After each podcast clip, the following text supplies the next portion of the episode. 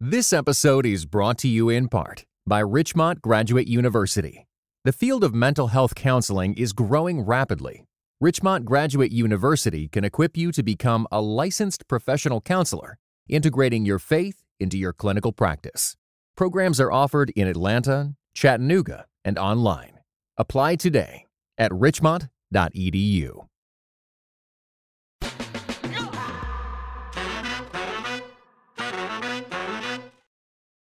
This is the Prophetic Politics Podcast. I'm Nick Rodriguez. I'm Thabiti Anyabwile. And I'm Ben Brophy. In this episode, we are going to talk about how we look at history.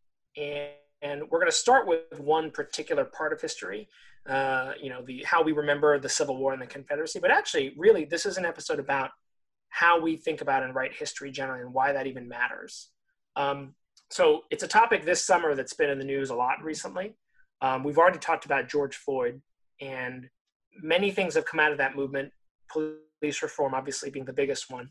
But one other aspect I think that we've seen um, has been this issue of our history and how we look at history. And in the case of the aftermath of the of the George Floyd protests, it has been in a lot of ways about uh, the Confederacy and our legacy of racial injustice.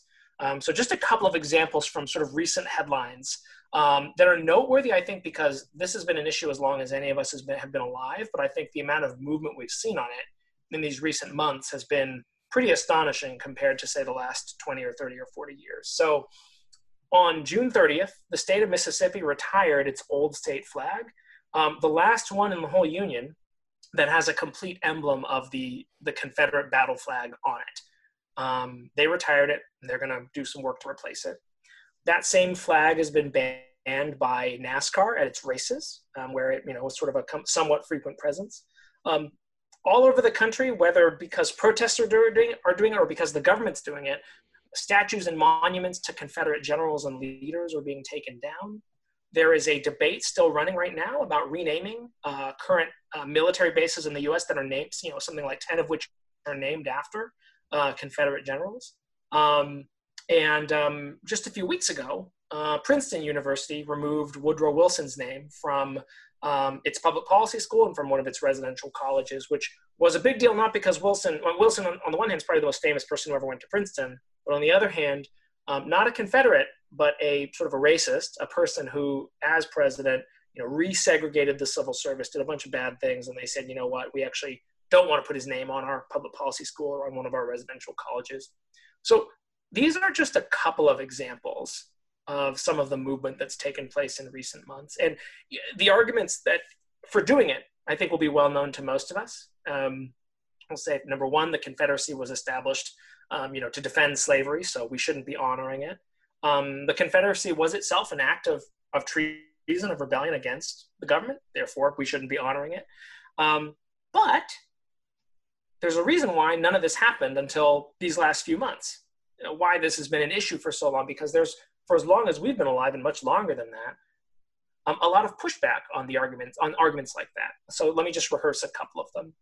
Um, one which i think most of us actually would have grown up learning in school is sort of the idea that the confederacy wasn't actually primarily about slavery um, that it was about something else. It was about states rights uh, a preservation of a certain way of life. Uh, if you ever watched the movie gone with the wind uh, it's a great example of sort of this idea of there was this pretty romantic world, and we were fighting to def- the, the, the South was fighting to defend it.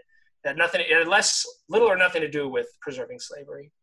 Um, this is part and parcel of something that we've referred to in the past on the show, um, called the so-called lost cause mythology. Um, the idea that we fought a civil war, it was a brutal civil war, um, but that somehow um, there was something worthy about the cause of even the ones who lost um, in addition to the worthiness of the cause of those who won. In a way, it was the myth we made for ourselves to enable reconciliation. Um, it was a myth that was made between northern whites and southern whites, essentially, in order to do that by kind of brushing slavery under the rug. And you know, there's a there's actually a, a, a quote that I dug up. Um, I don't know exactly where it came from, but it was in it appeared in the San Francisco Chronicle, and it says, "They say that history is written by the victors, but the Civil War has been the rare exception. Perhaps the need for the country to stay together made it necessary for the North to sit silently and accept the South's conception of the conflict. in any case, for most of the past 150 years, the South's version of the war and Reconstruction has held sway in our schools, our literature, and since the dawn of feature films, our movies. Um, that is starting to change now, but I think for most of our lifetimes, that has actually been true, and we can unpack what that means. Um, and it continues to this day. I just wanted to note in, in researching this episode, there are a whole bunch of southern states that have laws dated in the 21st century prohibiting or making it really hard to remove any statues or monuments honoring the Confederacy. So Alabama in 2017, Mississippi in 2004, North Carolina in 2015, Tennessee in 2013, updated in 2016, um, and so on and so forth. Um, so Nick, one question: yeah. removal how? Like, what is the? Explain that more. Like, they don't want people to tear it down willy nilly, or actually the procedure for removing them is burdensome. I'm pretty sure it's the latter because in general there are generally laws against defacing or removing any sort of statue, right? Like, but this is like if you wanted to legit officially take down a monument for reasons like the ones we're discussing here, it would be very difficult, if not impossible, to do so. Um, so I guess I'll say only one other thing, which is that the pushback is at least in part, let's preserve this aspect of our history, the Confederate aspect of our history. But it takes one other form, which is essentially to make a slippery slope argument, right? And that's to basically say, look, you want us to take down statues of some very bad people, or you want us to remove emblems of a very bad movement, even if we concede that th- those were bad people and that was a bad movement, where does it stop? Do we then have to take down um, statues of people who were kind of good but problematic? And sort of the the common example given is you know someone like Thomas Jefferson, someone like George Washington. Both of them did some important things. Both of them also owned slaves. Um, and in fact, if you look at the sort of sharpest nature of the pushback. Um, you can look. You, you could. You couldn't find a better example actually than the president's speech that he gave at Mount Rushmore um, the day before July Fourth. Um, two quotes from that that I think are just. I think actually capture pretty well the argument that would make here. Um, it says, "Our nation is witnessing a merciless campaign to wipe out our history, defame our heroes, erase our values, and indoctrinate our children." Angry mobs are trying to tear down statues of our founders, deface our most sacred memorials, and unleash a wave of violent crime in our cities. Many of these people have no idea why they are doing this, but some know exactly what they are doing. Um, and the other, the you know, the other, the other quote I'll say is: "Against every law of society and nature, our children are taught in school to hate their own country and to believe that the men and women who built it were not heroes, but that they were villains." Now, this goes, this pushes really hard towards this idea. They're attacking the founders and the founding too, and not just the Confederacy. So um, and that's an argument that actually has to be taken seriously, even if there are some extreme pieces thrown in there about trying to destroy our country, trying to be violent, etc.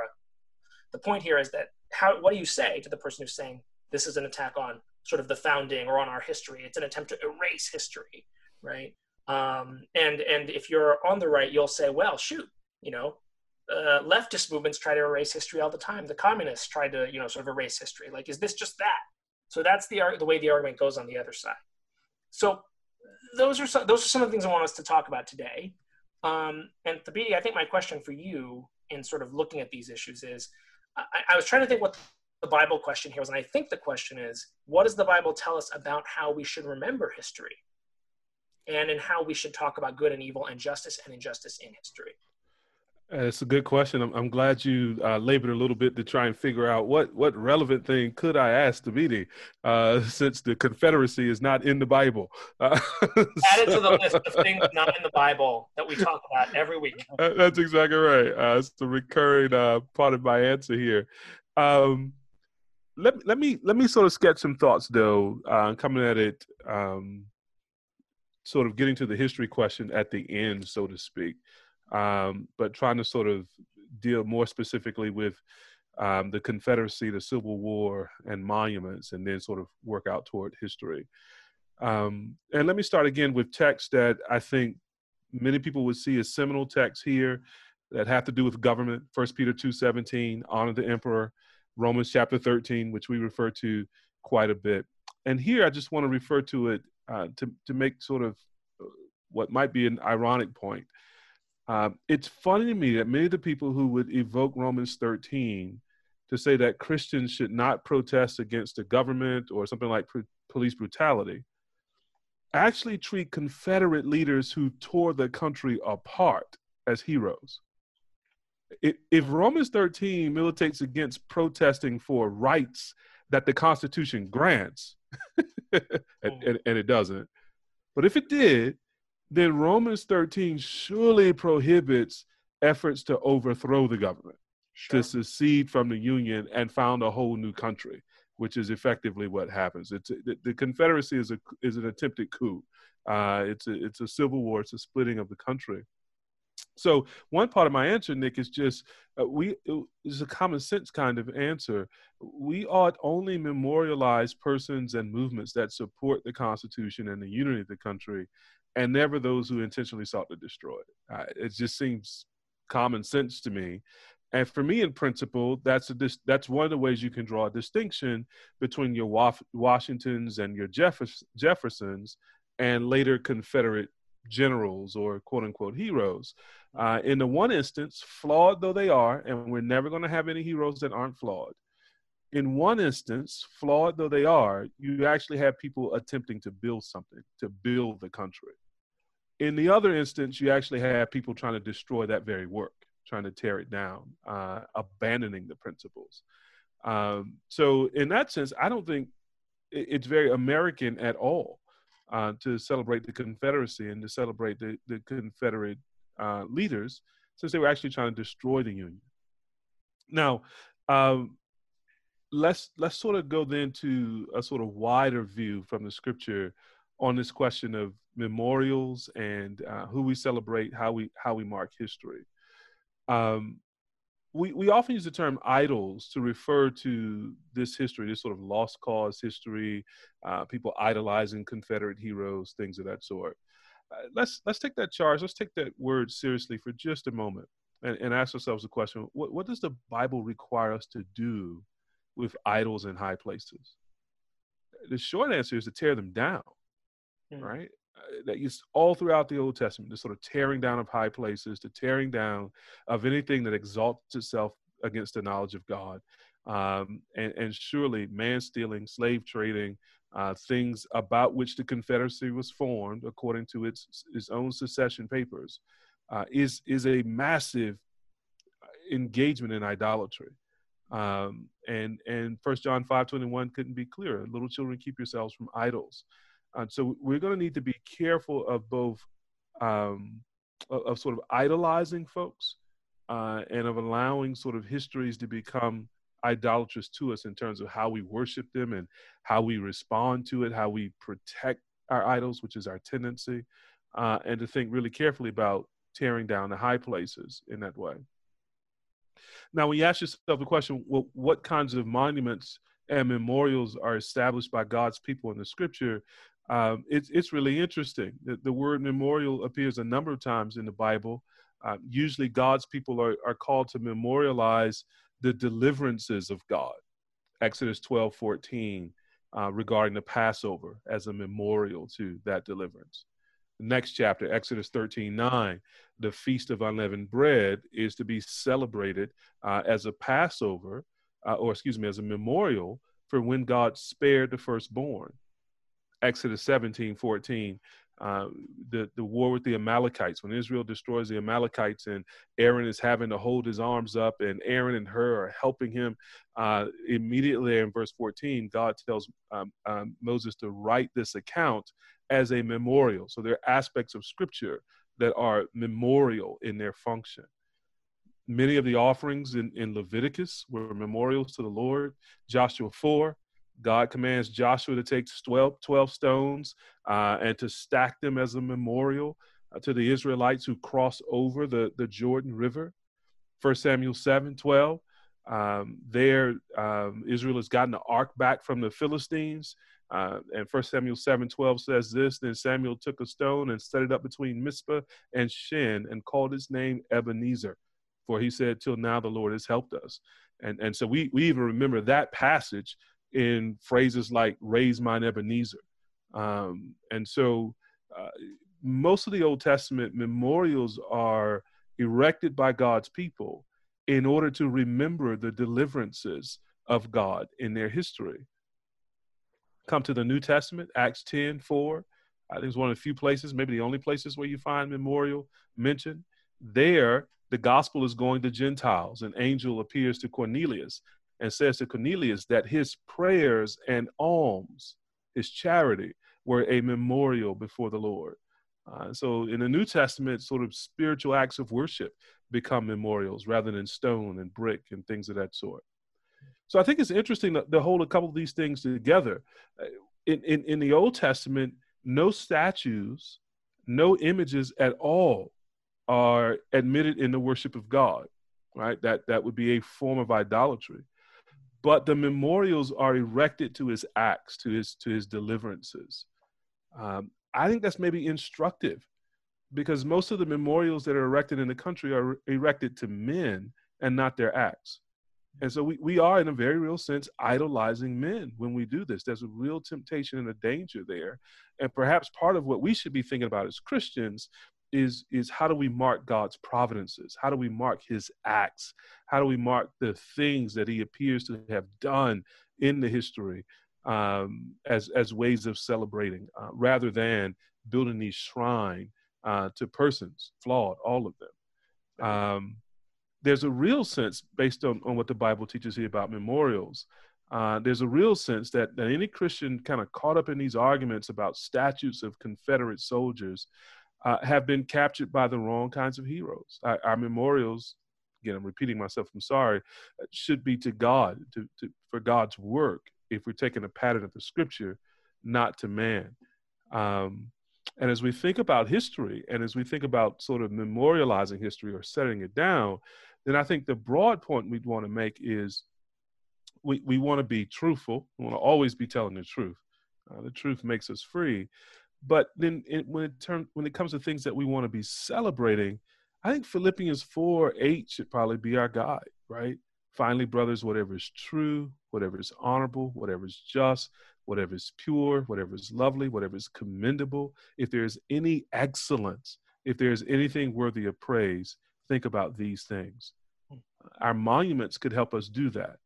Um, but I think we're going to have to think harder about history and think harder about what's praiseworthy uh, and set those things down, uh, hmm. particularly as, as they point to God's providence rather than simply carving out uh, images of men uh, and then fighting each other about such images.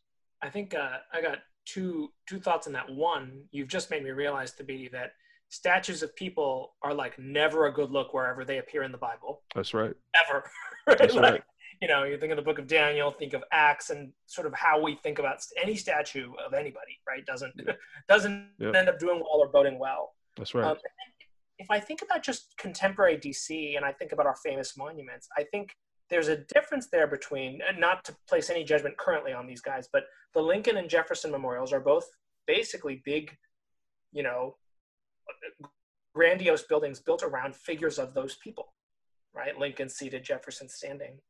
The Roosevelt Memorial, which is in the same kind of general area, has images of Roosevelt, but actually it's a walkthrough of sort of the history of his presidency. It's, it's my favorite. My it's it's an if you ever come to DC and you're checking out monuments, be sure to get on that hop on hop off bus so so you can find the Roosevelt because you can't find it very easily unless you know where you're going. Get on get on that hop on hop off bus and get off at the FDR um, and walk that thing. It it is it is the most worthwhile monument I think among for the presidents uh, here in the city. And it's a story of his president. Fun fact. Fun fact. If you play Pokemon Go, there is a ton of Pokemon. Whoa. well, there you go. Huh. Ben, what do you? So, what do you think, Ben, of uh, what the just said? Oh, I mean, I think a lot of things. I think you know, I think the cultural argument. You know, they want to say, they want to make it two sides. They want to make it either you are pro keeping the statues up and therefore like pro Confederacy, or you want to erase our history and tear everything down like a like like a rioter. And so, as so many of these things, the the the lines just don't fall that way. Um, so I think, uh, yeah, I mean, I think, yeah. To caveat a million things, I mean, I'm not for people tearing down statues on their own. I'm very much for governments deciding to remove uh, statues, not just of Confederates, but of of like Frank Rizzo in Philadelphia was one that the city of Philadelphia decided to remove because he was quite harmful to the African American community in Philadelphia, and I was very much in favor of that. So I I don't I have no objection to cities removing people who who represented evil in a lot of ways. Um, I think both of your points about statues of people just not being a good look uh, resonate strongly. I we talked about this before, but again, I'll, I'll raise it again on the under on the underside of the Capitol Dome. There's a painting of George Washington that's right. called the apotheosis of Washington. He's literally being raised up to the status of a god and we all kind of go, oh, you know, uh, it's like he's not a god. Uh, like yeah. he's not, and and I think we most people know that, but why the heck did we put that up there? There is this, there is this kind of oh, you know, it's okay because we're doing some some myth building for you know American culture, wh- whatever whatever that means. I mean, it's funny. Washington himself like demurred quite a bit um, you know some people believe he was falsely modest but he presented a face of modesty fairly frequently and i do wonder what he would think of so many things being built after him um, in his image. Anyway um, yeah i think i think thabiti one of the things i i thought i i heard you say is being discerning about who we're going to get rid of is is is something to do. Like what I mean is, actually can do that. yeah, if somebody is morally reprehensible, getting rid of them is is is okay. Um, if it's it's more than okay, it's morally righteous. right, right, right, exactly. And I think, and I think you made a good point too of like you know the founders, flawed as they are, you know they're they're trying to build a system, whatever you know, whatever you may think. So uh, maybe there's a distinction there. Um, you know if if the government decides that they want to take down statues of Jefferson or Washington in a peaceable way like that's no skin off my back either which is probably a really controversial thing to say in some quarters mm-hmm. um I, I will that was a lot that was a lot of wind up i will say like i do to you you read two quotes from from president trump and the first one I think there's some. Mm, I do wonder if there's some merit there in the sense that there does seem to be an appetite amongst you know the protesters of it's all bad, tear it all down. Like a, a statue of Frederick Douglass got torn down. Like obviously they don't know the history of Frederick Douglass, um, but they just tore it down just because they wanted to tear it down. I think that there is an impulse there that I think is is wrong and needs to be needs to be checked. Um, but at the same time, uh, you can understand why people are really upset about, you know, members of the of the KKK having statues or the Confederacy having statues, right? Like you can you can understand that. Um, but but I do think there is some valid critique of some rioters that they are being indiscriminate on what parts of history they don't want to honor anymore. So I see statues as an honoring of whoever, and there's a lot of people that we honor that we shouldn't. Um, and I think that there is an element of whoever, the rioters, protesters, whoever you want to name, um, that want to kind of tear it all down and have that kind of, I don't know, yeah, destructive impulse that is is not good. So let's take let, let, that's good. Let's take a break and let's when we come back, let's go ahead and actually get into that question, right? Like, at what point do we is that is that potentially is what we're doing now potentially going too far? So let's take a break and then talk about that. This episode is brought to you in part by Thomas Nelson, publisher of Nine Lives and Counting: A Bounty Hunter's Journey to Faith, Hope, and Redemption written by Dwayne Dog the Bounty Hunter Chapman. Nine Lives and Counting not only offers a fresh perspective on well known life events, but also ventures into behind the scenes territory and backstories never shared publicly. Nine Lives and Counting is available everywhere audiobooks are sold. Visit thomasnelson.com slash audio to learn more.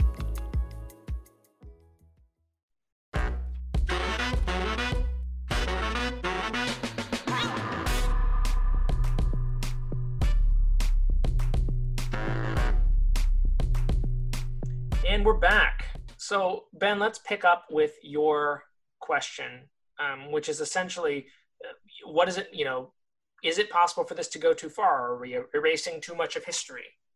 And I guess I'll start in just saying I think that even the conception of, of erasing history is is a challenging one, right? Because history isn't just in what we honor or in the statues we build. Um, it's in sort of how we tell the story of who those people are. So, for example, no one is saying let's pretend George Washington didn't exist, right?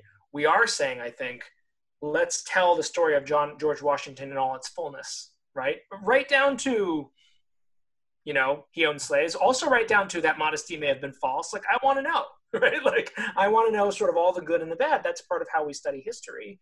Um, good history textbooks or good history courses kind of contain all that nuance with statues, all you kind of have is a one-dimensional. We honor this person. We put them up on a pedestal, which is which may be why you know when push comes to shove, fewer statues in general is probably a good thing. Uh, so that's my that's my kind of initial take on it. No, I, I think it's a good take. I'm sympathetic to it. Uh, I'm not sure how much statues accomplish in the way of actually teaching history. So I, I, think that it feels to me a fairly contrived argument. Most of the statues that most of us walk by, we don't even know who that is um, you know, and and often we read the plaque and we still don't have a sense of their historical importance. Um, and so I, I, think too much may be may be being claimed for the idea that not only history is being erased, um, but but even that history is being taught uh, by the monuments. Uh, I don't I don't think that's the best way. Um, and again, I think there there are ways of remembering history, which is more than just persons uh, there are ways of remembering history that don't require statues, that don't require um, the sort of lionizing of persons. And we're probably going to be better off if we remember history in those ways, in those more complex ways, in those more textual and, and rich ways. Um, we're probably going to be more likely to access the lessons of history, uh, the wisdom of history, if we do that instead of the sort of static posed hero uh, and and a couple of factoids about when they were born or when they died or some valiant thing, um, omitting large parts of other parts of the biography. So I just don't I don't even think it's responsible storytelling uh, in that sense. Uh, much less is it an erasing of history. Mm. Yeah, I don't think taking down monuments is an er-, erasure of history. I didn't I didn't want to. I think Trump was making that point. I don't I'm not making that point. I do think there is a, I think to put a finer point on what I was trying to say is there is a, there is an element um, of folks who want to tear down, you know, who who I'm associating with people who want to tear down these monuments. Maybe that's fair or unfair. Um, that want to so that want to distort history in a certain way. So I think right now, at least the, in the age that I grew up, uh, American history is distorted one way. You know, George Washington didn't chop down the cherry tree, cannot tell a lie, all that, all that good stuff, right? Like that is very much the milieu that I grew up in. States' rights as a as an argument for the Civil War, that is definitely something I was taught in school. Um, I was taught that in California, growing up in California. Like yeah, that's I, how deeply penetrated. I was in New Jersey. It's not a not a conservative state. I, I very much remember you know slavery was a secondary issue states rights was the primary issue and um but like i don't know that a person who has only read howard zinn's a people's history of the united states is is not equally distorted. So i agree so I, what this is a roundabout way of me agreeing with what t just said which is we need a a fulsome holistic view of these people. Like yes washington george washington had slaves. We need to we need to tackle that head on. Uh, he had dentures that were made from slave teeth. Like these are these are uncomfortable facts about you know the, the first president of our country. At the same time, like he was extraordinarily brave in the middle of battle. He was extraordinarily dedicated to his troops. Uh, he was willing to walk away from power after two terms, which is kind of a big deal. It sets a precedent for the presidency moving forward. I'm everything I'm referencing is from Ron Chernow's biography of Washington that came out like ten years ago, um, and it's a good read. And he does he does he's probably more positive than negative, um, but he does treat all of Washington instead of just parts. Yeah. So I think like yeah, I, it's it's hard for big groups of people, um, particularly people on on of any persuasion that don't want to do the work. Mm-hmm. But I think what I want to argue for is a full picture of who these people are, and and you really only get that through study, right? And so, um, I'm just at this point, I'm just repeating what the media said, but I think study, not statues. yeah, yeah, yeah, yeah.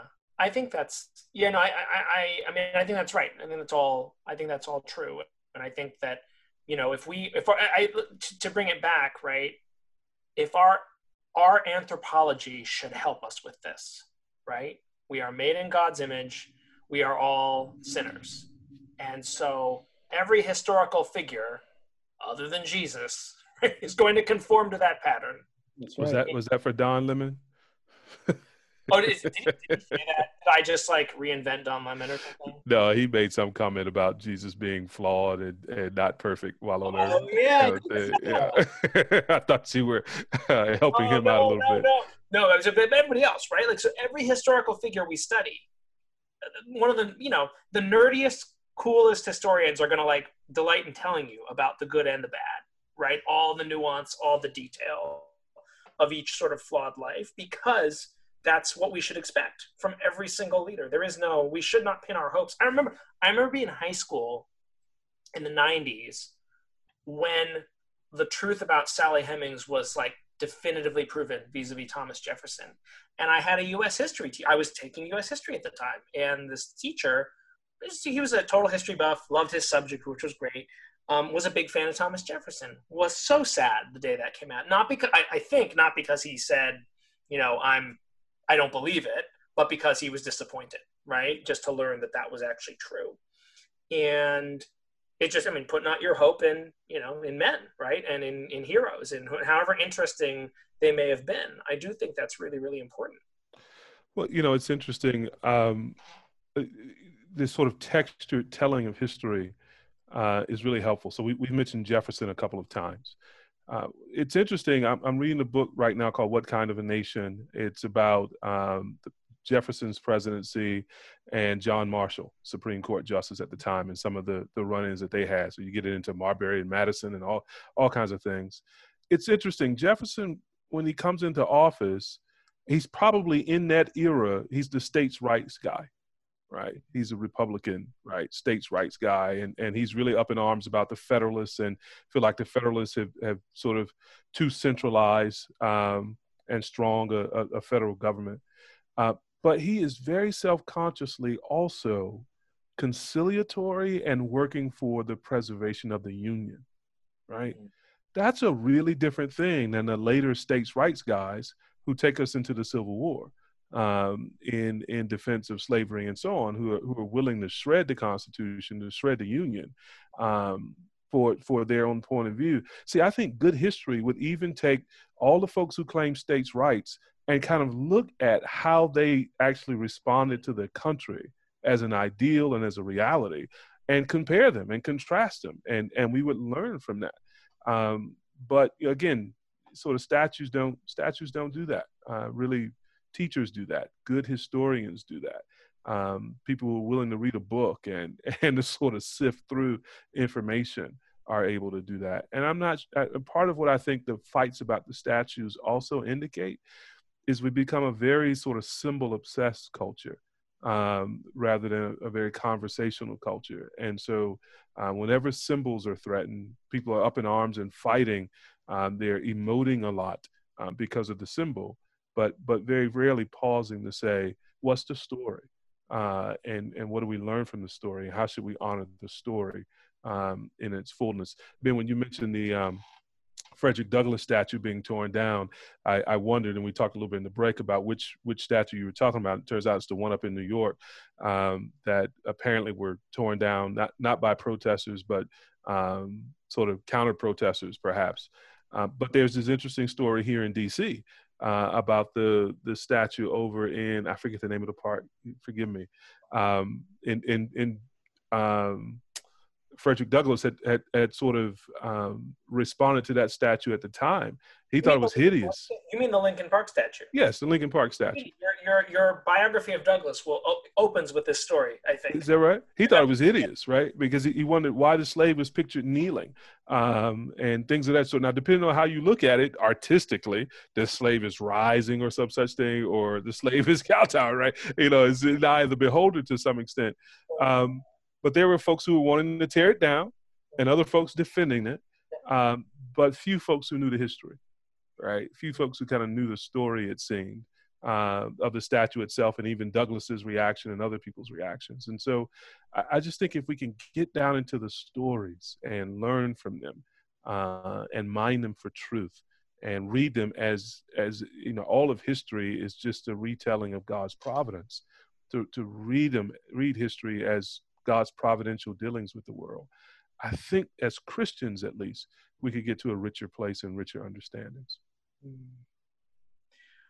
I think um, so. Ben, there was a question that you asked earlier, which I, I, want us to cover before we go to break, which is you were saying, well, and then what about um, what about our Christian heroes in American history, the ones that we talk a lot about? So, you know, the one example of which is just you know Jonathan Edwards was also a slave owner and an unrepentant one um, at that regard, uh, but also you know a, a, theologian we look to a lot, um, or at least some some some in our circles do. What do we make of someone like that? Yeah, no, I'd, so this one is a little slightly personal for me in the sense of like, um, I've read a fair bit of Edwards and I've been edified by it quite a bit. Um, and so one of the things I've been considering is like, this is very, this is very nerdy. So buckle, buckle up uh, is like picking a, a, quote unquote dead mentor, like somebody in the faith who you're going to read everything they wrote and then kind of go back to it periodically. Um, and I was considering Edwards for mine. I mean, knowing full well he was a slave owner, right? But there's, you know, online conversations over the past like month or so, you know, have kind of like named him as somebody that evangelical white evangelicals love and really want to skip over the fact that he was a slave owner. Um, and, you know, obviously really missed it as it pertains to, you know, mm. man stealing. Um, so I don't know. I, I mean, I've been, I've been ref- like, I've reflected on that personally. Um, I think it certainly does change the conversation or the evaluation when somebody's a Christian um, you know, just because there is a there's a higher standard there. Um, at the same time, like I'm I'm reminded of um, the fact that you know Luther wrote horrible things about people who are Jewish. Um, John Calvin let the city council burn a man, um, not let, but gave his tacit approval to. Um, and so, like I think you made this point already. All of our heroes are flawed, but there is something about a persistent participation in sin that's like yeah it gives me pause. So i'm curious how you guys evaluate it. Um and i like i still read edwards and and it is yeah it for me it is it helps me exalt christ and i find the writing really helpful. But now, yeah i do i am kind of rethinking that now um, open open process. So I'm curious what you guys think. Yeah, uh, one of the things that this whole conversation just reminds me of is, is we have to be careful that we are sort of reading history and dealing with history rather than sort of hagiography and and the tendency again to um, write these flowering you know depictions superhuman depictions of washington or whomever the case may be edwards may be and from a christian perspective i think it's really important um, that we also resist hypocrisy in giving our heroes a pass and condemning the folks we think are villains. So let me contrast this conversation about Edwards by injecting Dr. King. Because there are a lot of folks who who would just glow and gush over Edwards and, and go, yeah, yeah, yeah, just sort of pass over the slavery bit as a small thing because he wrote these beautiful treatises on on the glory of God, just sublime literature. Well, there are many wonderful poets that are in hell. Um, and nobody's ever been saved by their doctrine. Uh, we're saved by a living, abiding faith in the Lord Jesus Christ. And it's possible to be a wonderful theologian and yet be dead in your sins.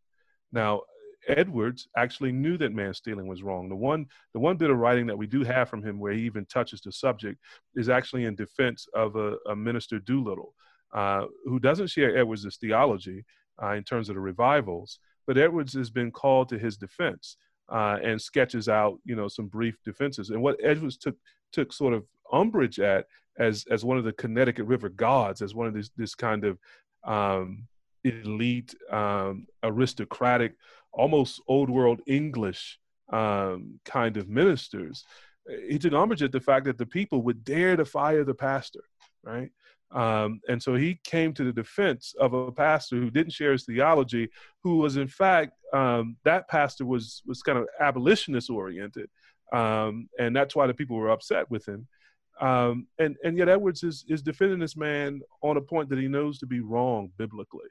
Um, it, it, it's it's worse than the idea that Edwards is a person of his time.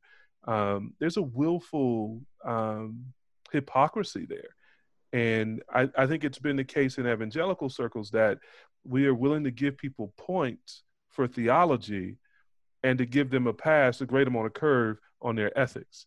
Um, and and that too is part of why we're in the morass that we're in right now.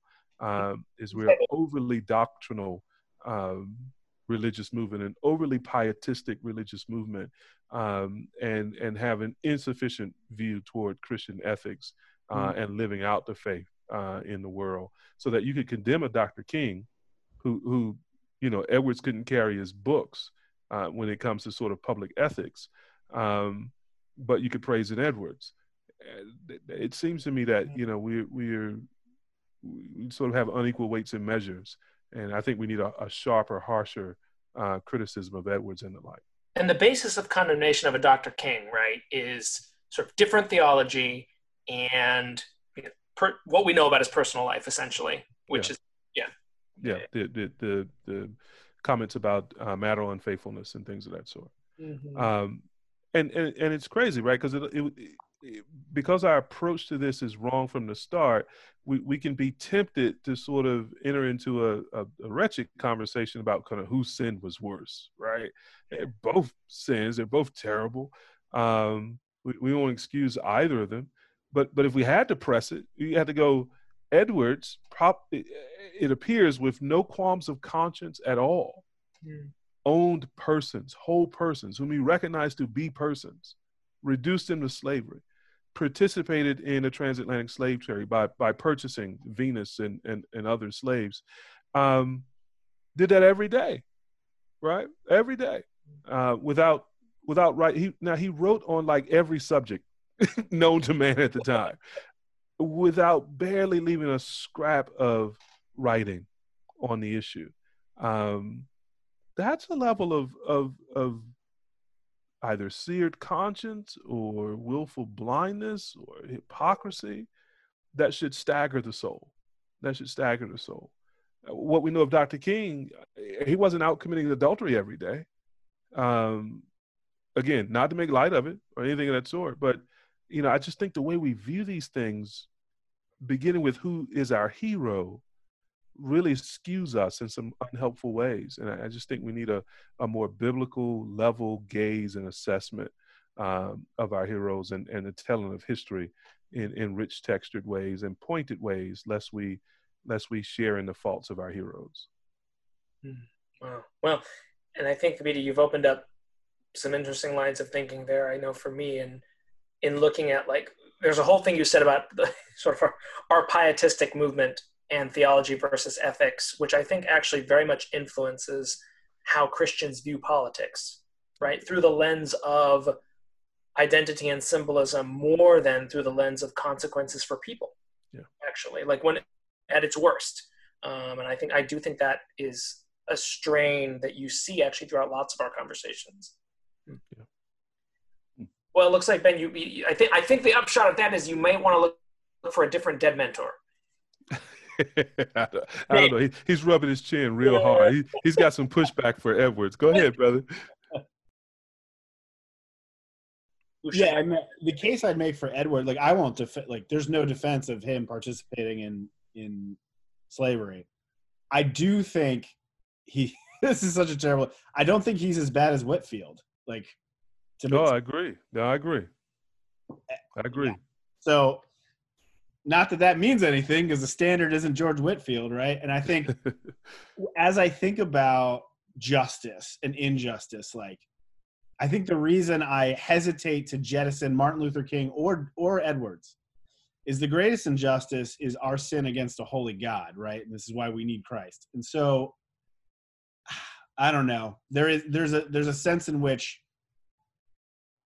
there's a sense in which we're all guilty of we all know this, right? Like this is we're all guilty of an injustice far worse than anything Martin Luther King or Edwards did. The the key difference though as we think through this is like repentance and like did they recognize it? And that's that's i think in edward's case it's clear that he he didn't. Um anyway this is this has been a lot that, of that he didn't what? Didn't recognize that um well at least he didn't repent of man stealing yeah. right like yeah, yeah.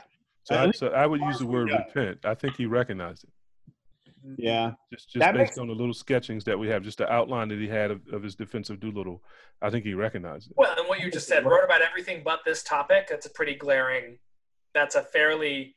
That's almost like a tacit admission in and of itself. Mm. Uh, you knew it was wrong, and you were just going to avoid the subject. But, but actually, Ben, your question's a good one as we look to our uh, to after the break because I want us to take a break, and then I want to talk us to talk about how the Christians should view and view the confrontation of history and the confrontation of sin in the past um, because i think that's actually where this ultimately has to go how do you deal with um, the darker elements of history in our past so we'll take a break we'll come back and talk about that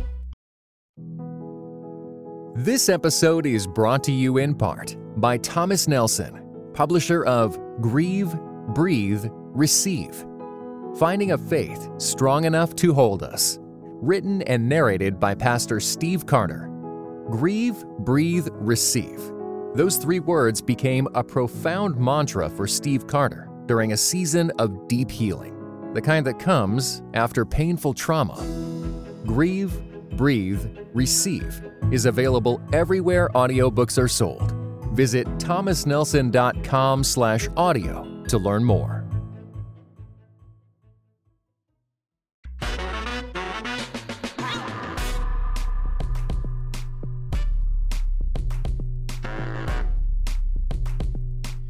And we're back.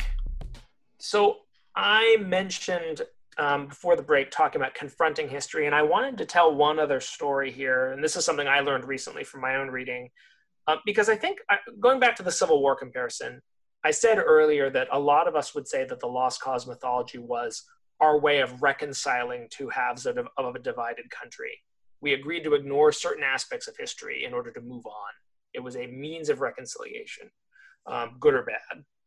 And so I, I recently read the story of kind of Germany after World War II, and this kind of made me think about some things, and I wanted to tell it to you guys and get your reaction to it. So, if you if, if, if either of you have ever visited Germany today, you'll find that it's a country that like very much does not flinch from telling the whole story of the Holocaust. Right? If you go to a museum, like you'll see sort of um, in full detail and full color, right at the at the former concentration camps, what happened, being really open about it and being apologetic about it, really, like on the world stage, etc. And I remember being introduced to that Germany in like, you know, the 90s and the 2000s.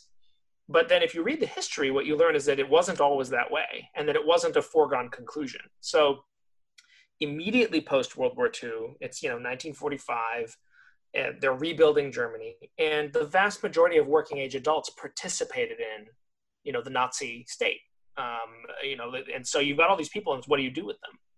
And what they say is that that first generation had to choose between justice and peace, and they mostly opted for peace. They mostly sort of swept it under the rug, similar to the lost cause mythology we're talking about. And it was their children that confronted them with it. So the sort of 1968 was a big year in our country. It was a big year around the world, really. Student protests everywhere. Part of the movement was the children of those people saying, you know, you you all were Nazis, and that's not okay. And it found its way into um, the German government. At, there's this iconic moment um, in 1970 when uh, the leader of Germany at the time, a guy named Willy Brandt, he goes to Poland and um, Poland is where many of the worst concentration camps were. And there's this picture of him at a memorial kneeling and apologizing on behalf of the German people for what Germany had done. And again, I'm not going to say to say Germany does everything perfectly, but that's sort of the beginning of the Germany we know today.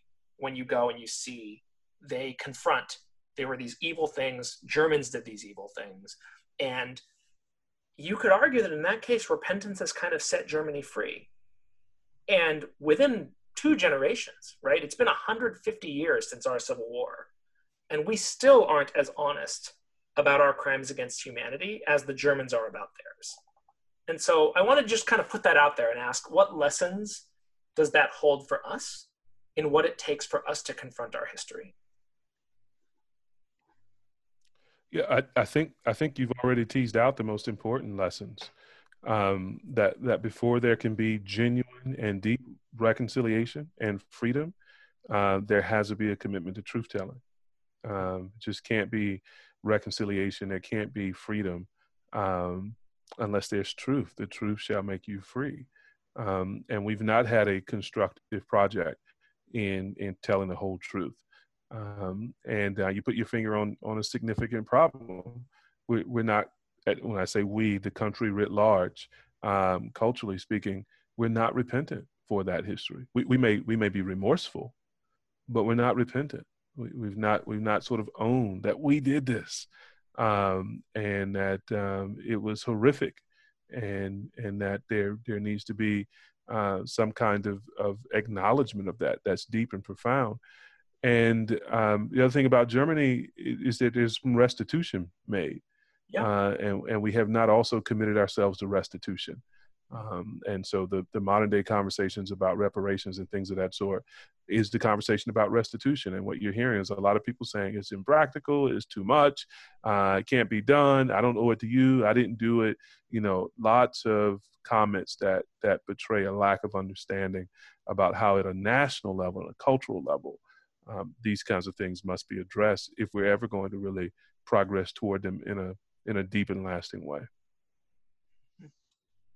Um, I mean, I think, I think, yeah, that the Germany example is a good one. I have a couple of thoughts. One, the Nazi state ended, and after you know, after Reconstruction, you know, this country went right back to racial oppression and so there's a lot longer tail there um, and so that's yeah that's one problem and and i think even you know obviously up until today there are still uh, cultural economical political factors that still oppress um, african americans in particular but minorities of all types and so it's not quite as clean clean an example right we haven't seen too what's that right? Confederate state ended too. We chose to let its successor governments perpetuate yeah. the wrong. Yeah. Right. whereas we did not let Germany's successor state uh, yeah. perpetuate the wrongs that government had done. Yeah. The other thing I'll say is like, um, I'm a little more pessimistic about. Yeah. So I mean, the far right in Germany is ascendant, right? As of as of today. So it's not as if their transparency um, has protected them from similar elements reemerging. Mm-hmm. So I don't I don't want to. So my support for principles of restitution and reparations, which I have, are not because it's politically expedient or a silver bullet for solving, you know, structural political problems. South Africa is another one. Like again, Truth and Reconciliation Commission, like like wonderfully conceptualized process. South Africa today is having all sorts of problems, many of them racial. Um, it's it's a pickle, right? And so I think that there is some who will criticize uh, restitution as like, well, that won't change anything, and it's like that's not that's not the point, right? It's it's more of a we are trying to we are trying to repair, and there is there is nothing. We've had this conversation before, but there is nothing that can truly repair wrongdoing to Jewish people in Nazi Germany or African Americans in this country for 150 years. Uh, there is no balancing of those scales, right? And so, yeah, uh, we have to recognize the limitations of of being transparent and and reparations, restitution. I, I like your point because what you're saying is we, as Christians, we need to take the positions that we take on principle yeah, for or against, they need to be principled decisions rather than pragmatic decisions. Um, and um, it's it's okay if if we abide by principle and it doesn't quote unquote work. We're still right, right? It's it's horrible if we abandon principle because we think it it will or won't work, right? Um, and so we've got to be people who who marry principle to practice um, and if we got if we have to choose between the two, we choose principle. We choose to do what's right um, rather than to do what's expedient or to do what's pragmatic in that sense. And and right in a fallen world, we, we we're not expecting to usher in a utopia. Um, we're just we're not going to bring in Christ's kingdom. Christ will bring his kingdom in full when he returns. And so we, we got to expect that even our best measures um, may wind up being short lived um, or producing little of what we hope for. Uh, that's just a reality in a fallen world. With apologies to our post millennial friends, yes. Yeah, they, they're wrong. and to bring this full circle, Edwards was one. So there you go. exhibit Exhibit A. I do want to press one point there because I think it's important. I I'm not holding up Germany as like the example of everything. What I would say is what I find remarkable about it, because um, in South Africa, there, that, that, that was the other model I had in mind. But in South Africa, what you had was a transfer of power from a white minority to a black majority. Mm-hmm. What's interesting about Germany is the same people and their descendants are in charge that were in charge back in the 20s and 30s. Mm-hmm. And they are able to talk about their history and to self criticize, right, in a way that, say, a scion of an old political family in Alabama might not be able to, right?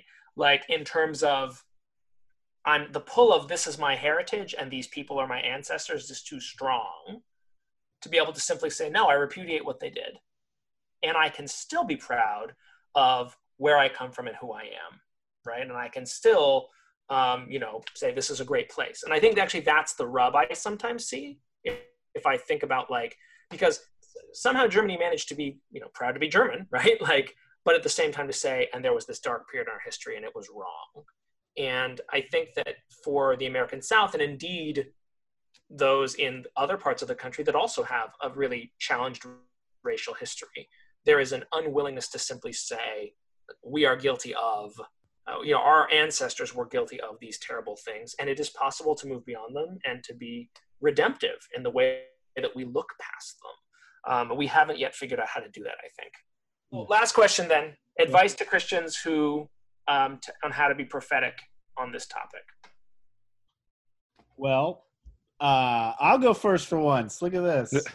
I mean, so I don't know. There's so there's so much of this conversation has been me like thinking through like what you know how do I engage with the past. I mean, uh, yeah, I think being committed to being people of truth is is hugely important. Um, I think, yeah, you want to have open eyes to to good and right things and bad and horrible things that have happened in the past.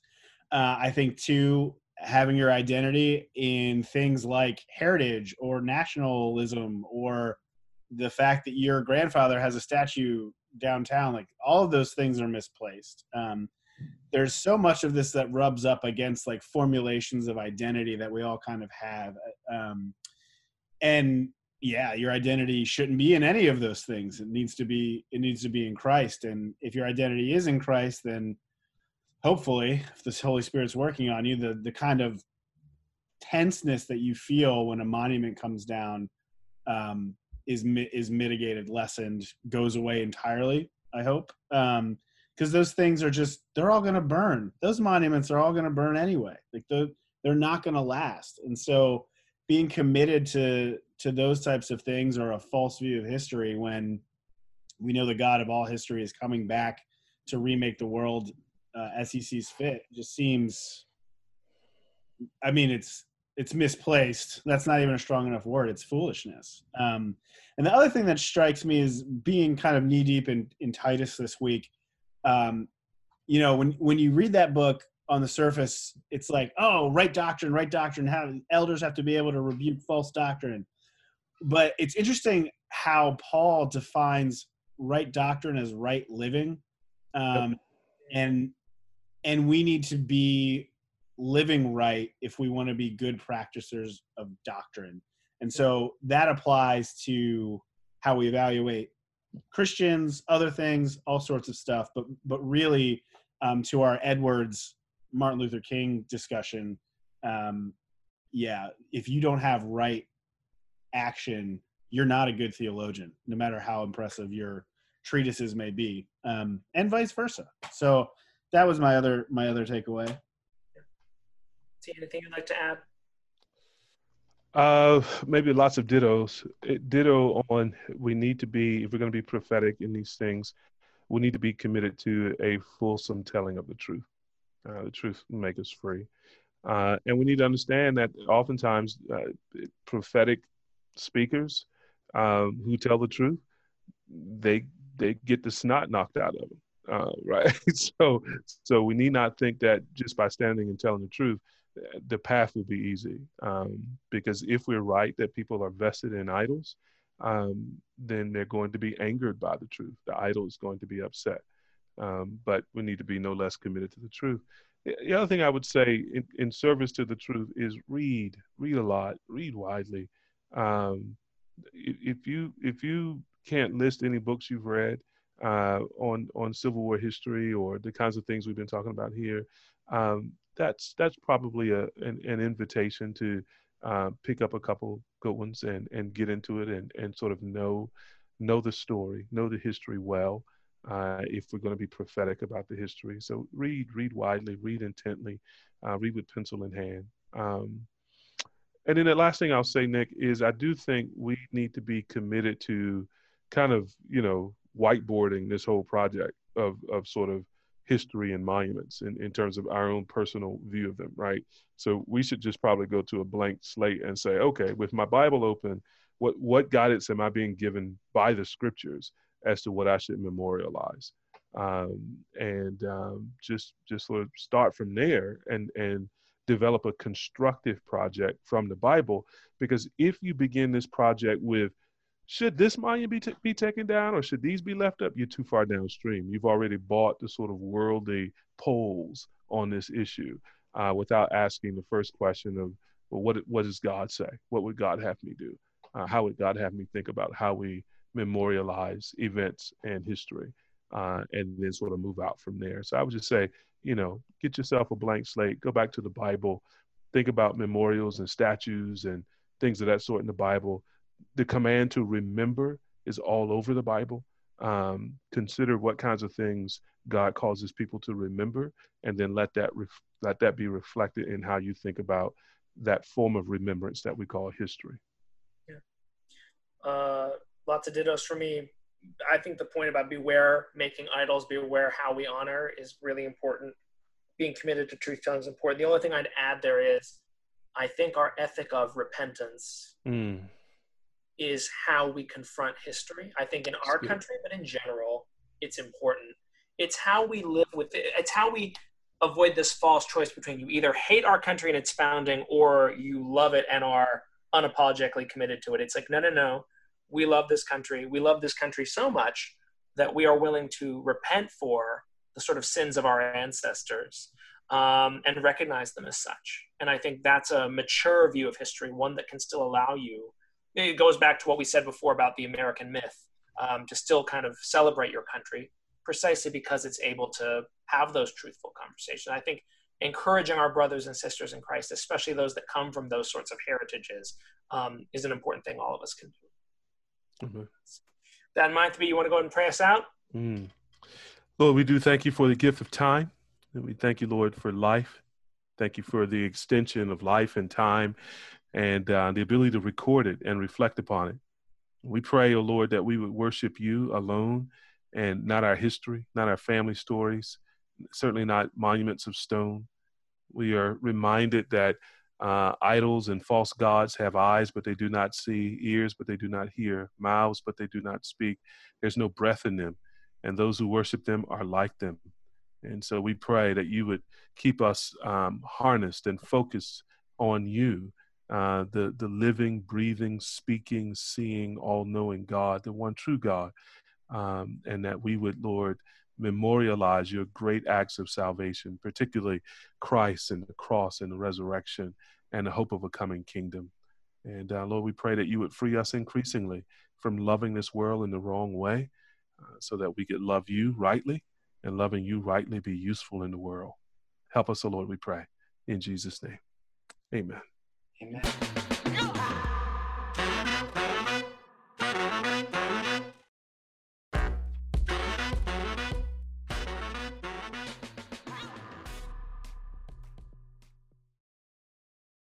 This episode is brought to you in part by Ministry Pivot with Russell St. Bernard. This podcast features important conversations with industry leaders such as Nona Jones, Bishop Walter Scott Thomas, Reverend Dr. Nicole Martin, and so many more. Visit ministrypivot.com or on all streaming platforms.